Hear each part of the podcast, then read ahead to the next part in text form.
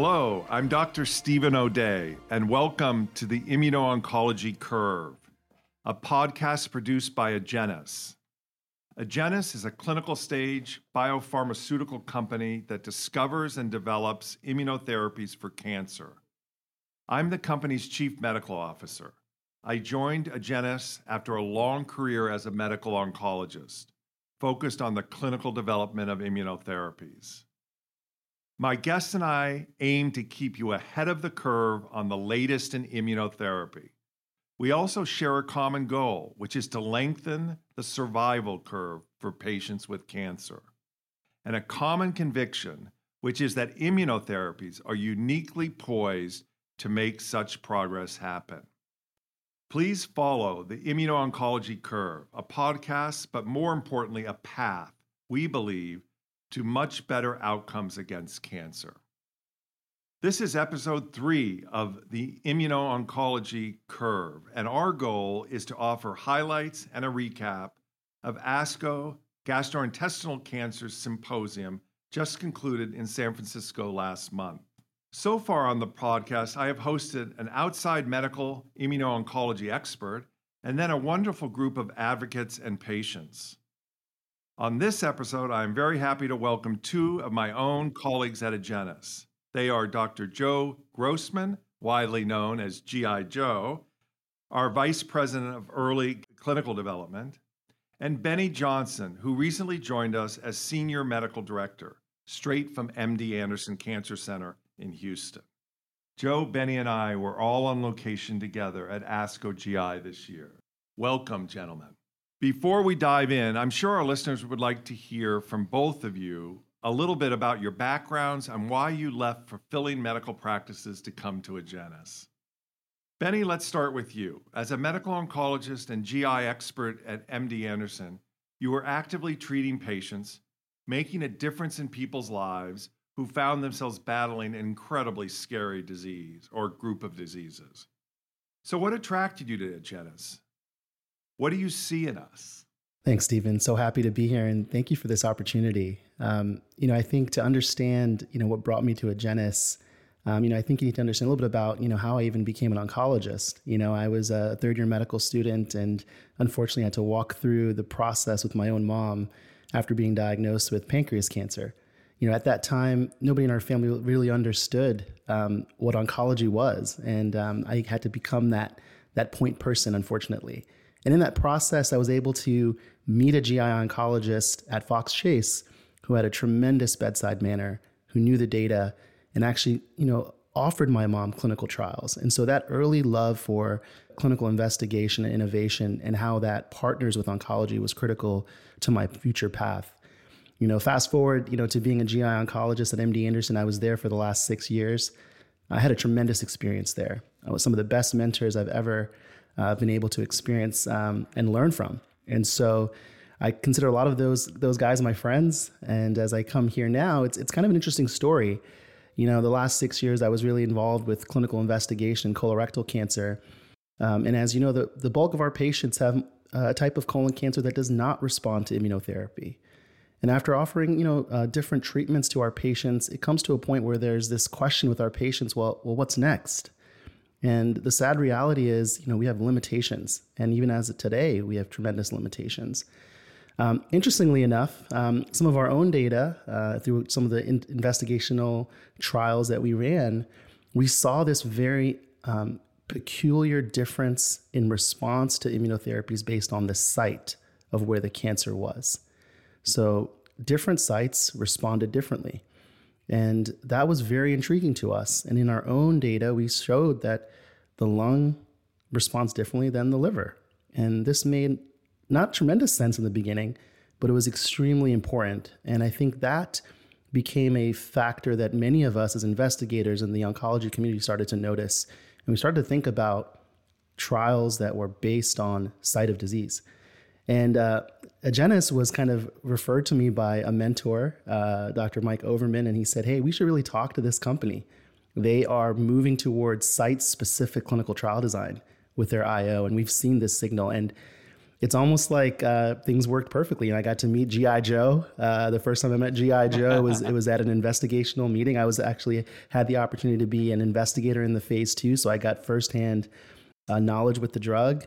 But I got to be honest, I met Joe and his passion and where the company was headed based on what they were doing uh, seemed to me to be as a pioneer for the field. And and as an oncologist, you're right. I mean, I love talking to patients. I love talking to families, getting to know their story, and helping them meet milestones in their lives.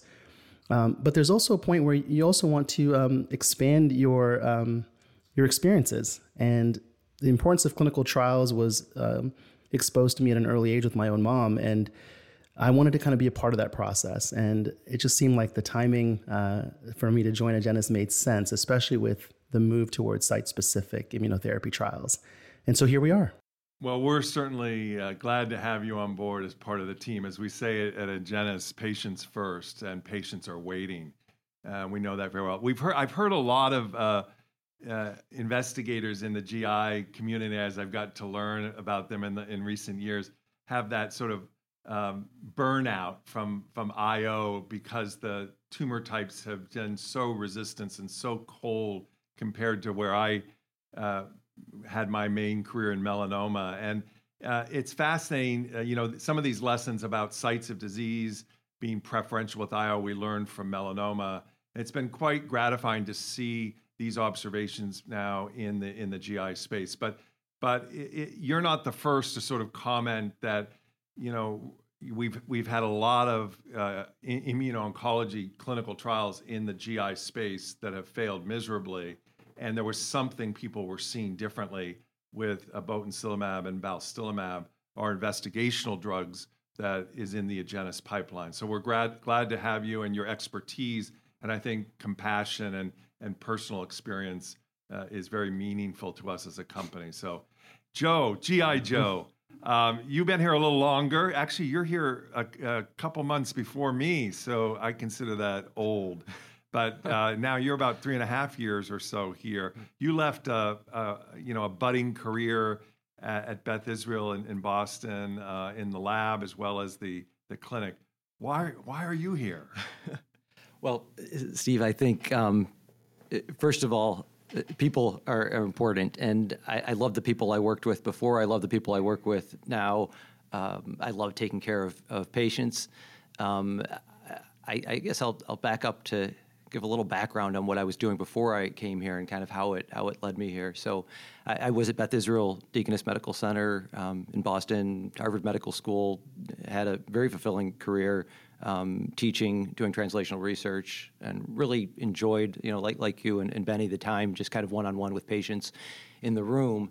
And as a as a GI oncologist treating primarily patients with you know metastatic late stage pancreatic cancer, colorectal cancer. You know, unfortunately, most of my patients um, they, they didn't live very long. Um, when I met them for the first time, uh, often we had to sit down and talk about prognosis, and I would offer some therapy and say, you know, this is palliative. This is this is something we can do to make you hopefully feel better or live longer, uh, but it's not it's not going to cure you.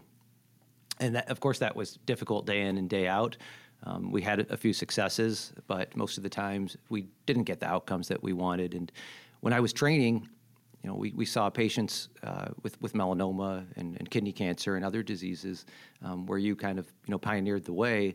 And those patients were being cured. And of course, you know, that's, that's ultimately what I wanted for, for my patients. Um, the, the, the lab research that I was doing was initially focused more on kind of selecting what's the right chemotherapy for the right patient.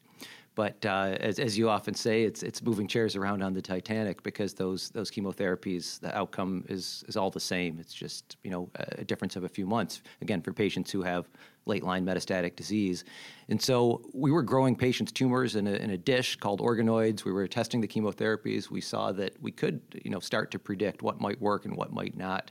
But then when we started to introduce immune cells into those cultures and see how could we tweak them to get them to recognize and attack the cancer, well, that, that's that's really kind of what uh, excited me. But I, I think the the limitation was in the clinic, the, the available treatments and even the trials that we had for these diseases that that's not what was happening. We were not for years effectively getting the immune system to recognize and attack these cancers and eradicate them. So there's been, like you said, tremendous pent up demand in in, in people for, for, patients and for people who treat these diseases um, to get the immune system to to to, to work. Um, so three and a half years ago, I was introduced to Agenus, and I, I saw this incredible toolbox of, of novel investigational therapies that I where I saw potential to do exactly this in the tumors that we were treating. If we could just figure out how do we combine them who are the right patients to treat how do we study this and, and, and show this? And so I, I, I, you know like i said i love treating patients. Um, I, I, I miss that but i saw a different opportunity in my life to say well if, if i can do this job well there's the potential to help you know thousands, millions of patients, not just the person in, in front of me. And so the last three years here have just been, you know, beyond a dream come true to show, uh, begin to show that um, the potential of immunotherapy in diseases like colorectal cancer and, and pancreatic cancer. So full circle, I'm here for a similar reason. You know, I spent a, a, it seems like a lifetime, but a career in at the forefront of melanoma, obviously a disease that is very much more immunologically active, where we made some profound progress in the last 10 or 15 years where we're curing now more than half of, of widespread melanoma. And we've then brought these same therapies into earlier forms of the disease uh, and with even better results. Uh, so I've watched that. I also understood the, the gaps of where the, the, May, the 70, 80 percentage cancers that didn't benefit. And I was the uh, on the forefront of this bot, uh, balstilimab combination as an investigator in the clinic. Um, so let's talk about colorectal cancer um, and a- ASCO GI in San Francisco. Obviously, a major meeting for the year uh, with gastrointestinal experts from around the world. Uh, all types of therapies are discussed. Immunotherapy, which had been a relatively small piece of the meeting over the years, is gaining traction. We know historically from immunotherapy across fields is that as you get to an earlier stage of disease, it tends to be even more effective. We, we see signs of efficacy in the late line setting where patients have exhausted all available therapies. And now we're going to the other end of the spectrum, patients who are newly diagnosed, where it has the potential to be even, even more effective and help more patients. And, and given the incidence of colorectal cancer, do you want to just talk a little, or Benny, maybe you can comment on you know, there's an epidemic going on. There's a lot in the press right now about early onset. So as you move treatments that might have more effectiveness from late line to early line, but particularly in colorectal, maybe just give the audience some perspective on the impact this could have. Yeah, you know, I think it's it's actually been quite alarming, right? You know, I think the the media is more aware now about the rise in young onset colorectal cancer among patients less than 50 years old. The reality is, we've actually been seeing this rise about 2% per year since about the 1950s. And so, a lot of epidemiologists suspect there's an exposure that is causing this rise, but we don't have a good, clear understanding as to what it is. What we do know today is that, you know, 45 is the new 50 in terms of getting your screening colonoscopy because of this rise. And uh, there's been a lot of um, focus on this. You know, even at GI ASCO, the, the keynote plenary session was given by Dr. Kimmie Ng about the rise in young onset colorectal cancer and the impact that it's having. So we were part of that. You know, a lot of centers have come up now um, and sh- and kind of focused on this need to really um, bring patients to the fact that this is something that we need to be thinking about. Uh, as of 2020, this was just released. Um, colorectal cancer is the number is going to be the or actually is the number one cause of death among young men um, and and that's concerning, you know, and that's new. And so, efforts now, you know, bringing the treatments, you know, novel therapies such as immunotherapy to the forefront, as Joe alluded to, is critical because now we're talking about patients that are in their 30s and their 40s and exposing them to treatments, our standard treatments such as chemotherapy and radiation and, and kind of body altering surgeries, you know, that's a huge impact on them physically, but also emotionally. And then you think about it 30s, 40s, you know, that's the prime of your career building, that's the prime of parenting. You know, and now you're talking about taking six months off for treatment. So w- this is this is um, extremely exciting if we're able to uh, innovate in this space for patients because now you know as you know um, standard chemotherapies um, come with a lot of side effects most of those side effects are things like neuropathy um, and, and these can be debilitating for young patients, for any patient, but especially someone that's got to type on their keyboard every day or, or pick up their phone or, or, or, you know, kind of play with their kids. So, so this is the time to really revolutionize treatment. And so um, this is this is a critical time for us, and I think um, it's really great that we're focusing on the young onset and kind of thinking about how we can innovate in this space. So, Joe, Benny sort of set the problem. We have a major epidemic of colon cancer. It reminds me of the melanoma days because median age of onset for melanoma was 40s and 50s, two decades before most solid tumors. So, to Benny's point, we had devastating diagnoses with advanced disease, with people in the primes of their lives, with young children. I lived that for really 30 years in the clinic and saw the transformation with IO. So, what excites me about this is there's a huge problem with this disease. It's getting younger, not older. The treatments that we, the existing treatments that we're discussing, uh, can have a particularly bad effect on on young women. Um, I you know I mentioned earlier my my personal experience treating patients. You know, many of whom I remember like they're in front of me right now, and then you know, un- unfortunately, uh, more recently, I've also had the experience of being a family member of, in this case, a young woman with this disease, my my wife's twin sister, um, who has just been you know battling this valiantly. Um, she went through neoadjuvant therapy and through surgery, and she's recovering from that now. Um, but uh, there are issues, you know, specific to, to, to young women. You know, in, in her case, she was able to avoid radiation, which was wonderful. But you know, remember that the, the area we're talking about, especially rectal cancer, it's uh, it's delicate, kind of expensive real estate in the in the body yeah. with the nerves that go through there, the bodily functions that are that are involved, and so you know, whether it's surgery or radiation or or both, um, these treatments can be curative for some patients. Unfortunately, not for all. But even but those patients who are cured, as you, you mentioned, they can you know from the chemotherapy you can end up with neuropathy that causes numbness, tingling in the hands that can sometimes interfere with with, with work, as Benny was talking about. But the the local treatments, the surgery and the radiation, um, in in anyone, but especially in, in young women, can interfere with with sexual function, with bowel function.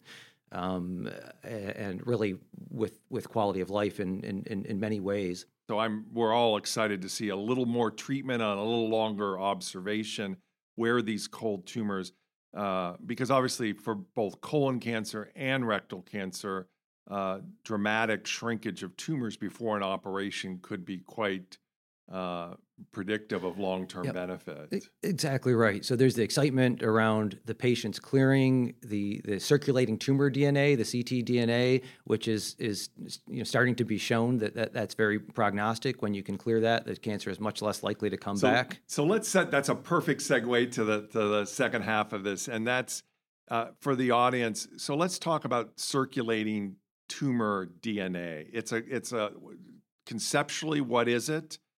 And it's being used now in a number of different malignancies, some more than others for technical reasons. But colorectal, maybe lung, are two types of major cancers where maybe this technology is most advanced. It's picking up DNA from the tumor in the bloodstream. And just tell, because this was a focus, there was a lot of data. And then, Benny, I'll have you sort of summarize the data. There was a there was a whole session, a, a plenary session, uh, sort of around this topic. So why why is it important? If it is, what are the pros and cons, and how will it help us develop drugs? Well, I, I think the, the ultimate goal is to cure as many patients as possible with as little toxicity as, possible, right? So the, the, the sooner you can show you're doing that, the, the better, right? So people are looking into all sorts of ways to say you're going down the right path. And, and one of those is this circulating tumor DNA. So cancer. How does it get there? Yeah. Like, uh, so, so, you know, a, a cancer cell is genetically different than the other cells in the body. And so when it dies, its bits of DNA are released into, into circulation. Um, and they can be picked up with a very sensitive blood test. exactly.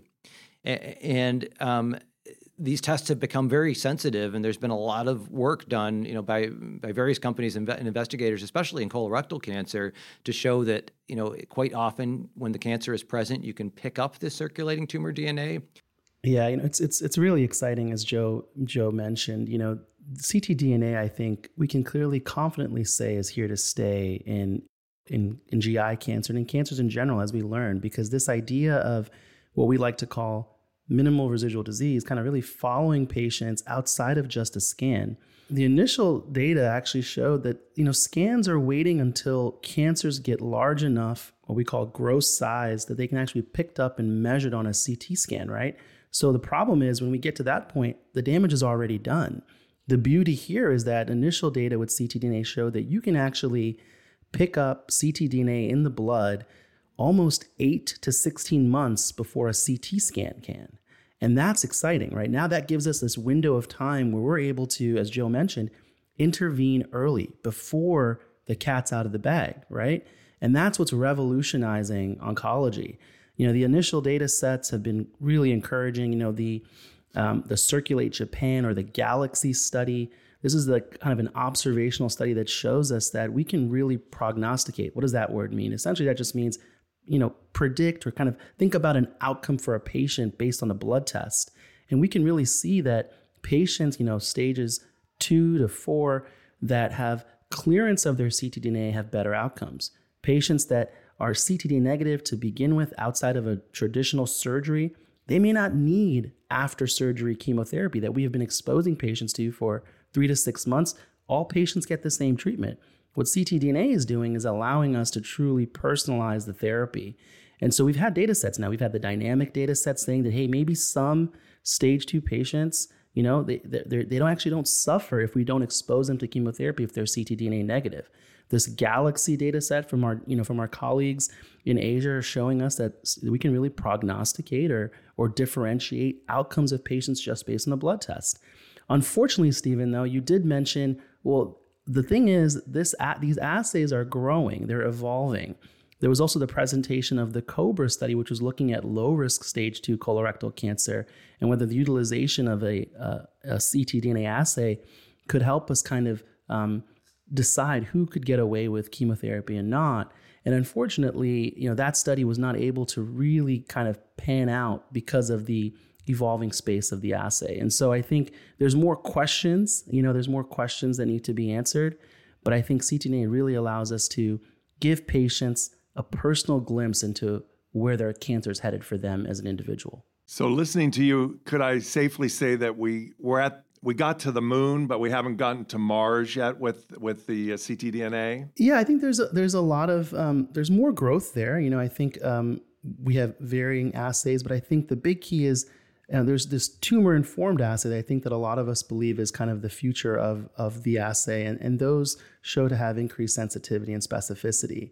And so there's definitely limitations. I think the point is, I wouldn't think of it as an, it's almost like an, an additional tool in our toolbox. You know, no one's going to just look at one test to make a decision about a patient. However, this adds something that a CT scan does not add. It adds something that a tumor marker does not add. It gives us a whole picture. We still have to look, be, be physicians, be oncologists, look at the pathology report, look at your patient, talk with them. Dr. Kasi did present the bespoke data, which is the first US based kind of um, kind of parallel to what Galaxy is doing, essentially looking at just observationally uh, ctDNA's impact in terms of predicting outcomes for patients. And part of that that that um, that data, he also showed kind of patient surveillance, patient survey as to how they felt this test made them feel. Did it increase anxiety? Actually, most patients actually were kind of glad they had a test that was more personalized to them that could provide some additional information. Well, this has been an amazing conversation, Joe. I, I, have to finish with you. Um, you have uh, come, you know, to a Agenus. We have been partners together for for three and a half years um, my passions and your passions are aligned. You're probably very tired of hearing my lessons learned from melanoma. Um, but what excites me is these lessons learned um, are universal, I think, and immunotherapy is a potentially uh, a sort of agnostic to tumor types because it's not about specifically the tumor, but it's about building the immune system that then kills cancer. Now, I'm I'm forward thinking here because uh, historically some cancers have been much more responsive, but I'm imagining a future in which robust immune activation uh, with short bursts of sort of treatment to the cancer to, to break it up can cure a much broader uh, range of, of diseases. And obviously, pipelines like Agenus that are addressing this unmet need are going to be important. But lessons learned, like um, just give me your take on what, as as a GI oncologist who hadn't been in the IO field, uh, how do you see it now? I, I, see it in a in a much more optimistic light than I used to, because um, I think we've we've gotten a, a glimpse of some of these early patients who are having long term survival. Um, you know, in, in, immunotherapy, people have, have, talked a lot about the tail of the survival curve. That's a that's a lesson learned when you treat patients with traditional anti-cancer medicines, and they have advanced metastatic disease to begin with. Eh, unfortunately, almost all of them die at a regular rate. So if you look at the survival curve, it's just it's like a slope; it just goes down to to zero. But with the introduction of these new medicines to treat the immune system to recognize the cancer, well, the immune system is really the only thing that can outsmart the cancer. The cancer evolves um, like bacteria in a dish when you, when you, you know, it develops resistance to whatever you're treating it with. But the immune system also evolves and can keep going after it. And that has resulted in this tail of the survival curve, patients who are alive long term. And we've talked a lot about, yeah, the shape of these curves, which was a real lesson learned in melanoma that more treatment uh, is not always better. Uh, in fact, a limited exposure of an effective IO agent uh, can lead to long term benefit, that patients actually can be off treatment and continuing to respond and benefit. Benny, any um, closing comments about our discussion today, or just some reflections? Yeah, no, I think it's it's really exciting. You know, I think as we kind of align these two areas of, of growth, ctDNA and immunotherapy, you know, you mentioned how scans can really not kind of explain the whole story. You know, we talk a little bit about pseudo progression, meaning that first scan that a patient exposed to an immunotherapy um, uh, gets actually shows that things are growing, a lymph node's growing, we're confused, but the patient feels better, and, and we're kind of just not entirely sure yet. You know, ctDNA may help us, right? This test where we can kind of look at a number that changes and decreases in the midst of a scan, they might might allow for us to better understand how these immunotherapies are working, since we're not just depending on a scan that may not be showing us the whole picture. So so I think that's really um, important to kind of also think about. And I think that's why it's really exciting. You know, I, I was also really encouraged by the Nest One um, cohort. It was a, it was a nice, diverse population. I was really excited to see that. You know, diversity in clinical trial enrollment is extremely difficult, right? I mean, usually patients that are entering clinical trials are, coming from kind of affluent backgrounds, are able to fly all across the country and get the best opinions, the first, second, and third. But but the actual you know uh, person down the street is not able to have access to trials. And and disparities in colorectal cancer is a huge problem. It was actually a really interesting abstract um, so i would say dr Kasi's nest one is actually not the norm um, i think most patients are, are, we don't have a diverse population it was actually a very interesting abstract at gi asco about kind of pooling all the SWOG which is a cooperative group um, that look that kind of runs trials across the country and they pulled many GI cancer trials together, and they actually saw there was still a huge disparity that minorities are probably less than 9% of clinical trial enrollment, and that's a huge issue. And so I think addressing this in our in our approach as a company and as a community and in oncology is, is really critical. I know our patient advocates are focused on this, so that's pretty exciting. You know, furthermore, we also know that you know there's certain races that do, that have a tough time. We know that the African American population are high risk for, for colorectal cancer. And we also have seen uh, there was a nice abstract from MD Anderson that showed that um, African American population has a more diverse and kind of a higher incidence of um, KRAS mutations and PIK3 mutations and these very aggressive genomic differences. And so they, they, they need to have access to these trials as well too. So I think us focusing as a company on, on these aspects would also help us moving forward. Thank you. And obviously, as the chief medical officer of the company, couldn't be prouder to have you two as guests. Um, uh, who would have thought that uh, we'd be doing podcasts a few years ago talking about the shape of immunotherapy curves? But you know, uh, Agenus has a deep uh, and exciting pipeline. We we clearly understand the potential, as I like to say, the the adaptability, the power, and the memory of the immune system. You know, and our therapies are really focused on how do we turn the switch to allow this powerful, adaptive, flexible uh, system that protects us from so much, meaning the immune system. How can we use it in the battle to cancer? And not to try, sort of pound the cancer directly with poisons, but to really figure out a way to combine the best approach through the immune system. So thanks for being with me today, and I'm sure I'll have you guys back. Thank you. Thank you. Joe and Benny, thank you for joining me on the immuno-oncology curve. It's fair to say that none of us took this job expecting to be a podcast host or guest, but you guys were superb. Please consider joining me again. And to our audience, thank you for your interest. Keep the feedback coming and please check back again. If you go to my profile on LinkedIn and click to follow me, you'll always know when there's a new episode as we illuminate the potential of immunotherapies and follow the curve to better outcomes against cancer.